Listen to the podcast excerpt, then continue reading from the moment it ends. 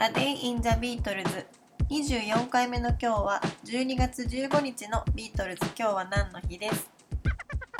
？1969年の今日12月15日。ジョンとヨーコはロンドンのライセアムボールルームでユニセフのためのチャリティーコンサート Peace for Christmas に出演しました。このイベントでジョンはコールドターキーやドントウォーリー京子などおよそ1時間半にわたって演奏しました。そしてこのステージにジョージもプラスティックオノバンドのメンバーとして参加しています。その他にはジム・ゴードンやエリック・クラプトンビリー・プレストンなど総勢17人が出演したということです。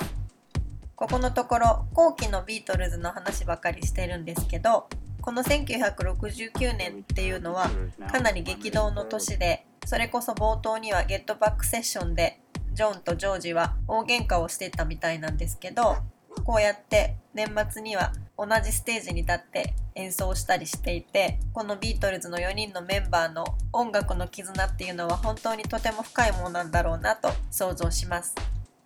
ビートルズが解散した後何年か経ってポールやジョンはビートルズの再結成についてなんとなく匂わすような発言をしていたこともありましたがジョージはその都度それを否定するようなことを言っていたという印象があります。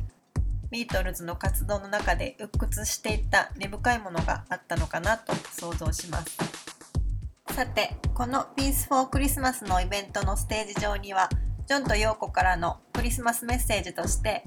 War is over のポスターが掲げられていたということなんですけどこのジョンとヨーコのポスターの平和活動についてはまた明日改めて話をしたいと思います。A Day in the Beatles 24回目おしまいです。